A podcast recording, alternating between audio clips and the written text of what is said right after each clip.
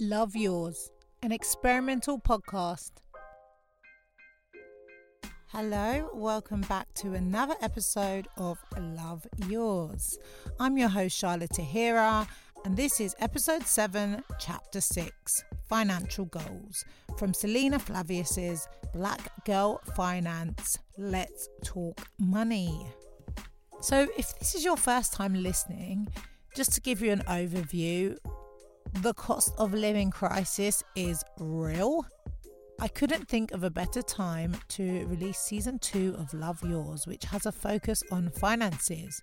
Honestly, like the way we are struggling at the moment, the way everyone and the economy is struggling, this is very necessary. So, if this is your first time listening, make sure you go back to the introduction and join the book club. You can purchase Selina Flavius's Black Girl Finance from most major retailers. And if you're a regular listener and you've made it this far, you're seriously on this journey to loving your finances and seeing how money can work with you and not against you. So, as this is chapter six and financial goals, let's talk. Now, financial goals are not an easy one to get your head around or start to change because usually we're so set in our spending habits and lifestyle. And we talked about this earlier in Money Mindset. And this next chapter is about beginning to set financial goals, which, to be honest, I still haven't done myself despite clearing majority of my debts. And when I think about my character, I'm such a planner, so it's quite odd I've never really thought about it. But thinking about the future and his finances is scary. I finally started paying into my pension since becoming 30 and I have approximately 5,000 in savings. But as far as investments and assets, that's minor considering I'm a mother of two. So the first activity of this chapter is to write down some financial goals. And it's funny because like if I think my big lifetime goals, they're quite they're quite normal. They're nothing crazy. Like, I don't want to, you know, own an island. I just want two holidays a year. I want to own my own car and my own home. And I think that owning my own home is really important because of my living status over the years. I want my home to have a walk in wardrobe just because I love fashion and I love clothes and I always plan to have many of them and I'm sick of them always being squished. And I want four bedrooms because one for me, one for each child, a spare room for family, and an office because I often work from home. But that all sounds lovely.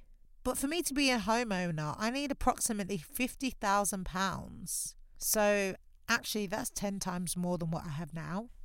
Meaning, I need to save on average £10,000 annually and by then properties would have probably gone up more. So actually, I more likely need to save like fifteen thousand pounds a year for me to get my deposit for my house. But let's be more realistic. Am I going to save fifteen thousand pounds a year with two children? Paying London private rent prices. So let's say I, I need to save another 25,000 because I could always get a mortgage loan and Actually, saving £5,000 annually is much more realistic. Well, she says after she just spent half of that on flights for next year's holiday. For me to save £5,000 a year, I would need to be saving £400 a month. But let's let's say 450 because it's always better to save more than what you need. That would mean I definitely need to go back to my budgeting and see what I need to cut back on. I mean, I've already cut down on my four coffee shop trips a week. But it also doesn't help that I am co parenting. And so my wages that used to stretch don't stretch anymore because all my outgoings have doubled since having to pay for everything independently. So honestly, it just feels really overwhelming and I don't see how realistic it is. I think I would probably have to do nothing for the next 12 months to be able to save £450 a month. And even food wise, we'd have to cut down on like snacks. I mean, we're vegetarian. So not only does vegetables cost more than meat sometimes, but also we love a snack because, you know, we're healthy. So why not treat yourselves here and there with some chocolate or some crisps because actually you eat very healthily 90% of the time. it just confirms that right now I'm kind of living in denial. And for me to save my mortgage, I need to drastically change my lifestyle or get another income stream.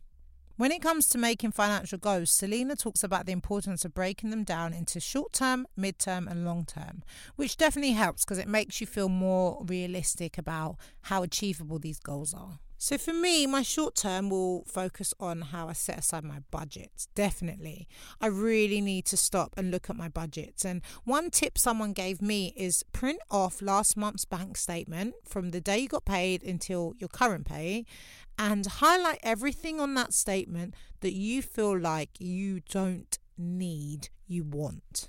And that is where you will start to see some of the gaps in where your disposable income goes that you're not even really accounting for because it's habit in how you spend.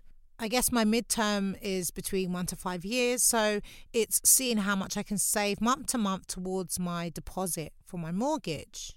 And then the obvious one, my long term, is securing my deposit, which I predict could take at least five years. Selina stresses about how important it is to have financial goals to give you that focus and that purpose. So when you're missing out on that car upgrade or the holiday, you know why and you don't feel like you're missing out for a trivial reason. There's a bigger picture to think about. I definitely could do with a car upgrade, but at this point, my car's getting me from A to B. It's absolutely fine. I need to replace a brake light this week, but it's fine. I don't need to have the latest car. That would just make another dent in my potential savings. And to be honest, being a homeowner at one point looks so unrealistic for me, but now I'm so focused on it for my children that I have to make it possible. I don't want them to ever question about where they have to lay their head at night becoming a homeowner is not just my financial goal, it's creating that generational wealth for my family that I've made. And I think the main thing I took away from this chapter and the key to all this is to know that it's going to take dedication and it's going to take patience. And unless I win the lottery, nothing's actually going to happen overnight.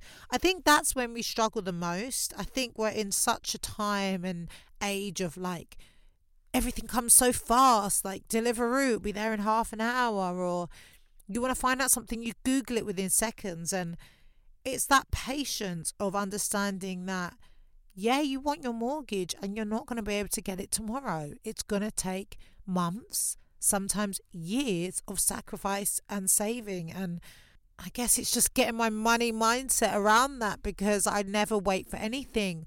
I either have the money, so I buy it, or I don't have the money, so I don't buy it. But the thought of having the money and not being able to buy it, but still putting that money aside, that's where I really need to work on myself and make sure I'm doing that. And I challenge you to think about some of your financial goals really write them down and really think about how you can start working towards them short term, mid term, or long term. What are the steps you need to put in place to make sure that you can achieve them? And I think on that note, we'll wrap up this episode with a quote from the absolute iconic late Nelson Mandela, who said, It always seems impossible until it's done. And yes, Nelson, right now it does feel impossible to save that money for the deposit on my mortgage, but honestly, it's possible. I just have to make sure I'm following the right steps to get to my financial goals. Gosh, financial goals. It's a lot. We're dealing with a lot on this season, honestly. And I encourage you to keep challenging and questioning yourself and your money mindset, as we spoke about in previous episodes. But I'll leave it there for now and if you have any comments, please get in touch. Otherwise, like, share, subscribe, follow, and I'll see you on the next episode. Love Yours, an experimental podcast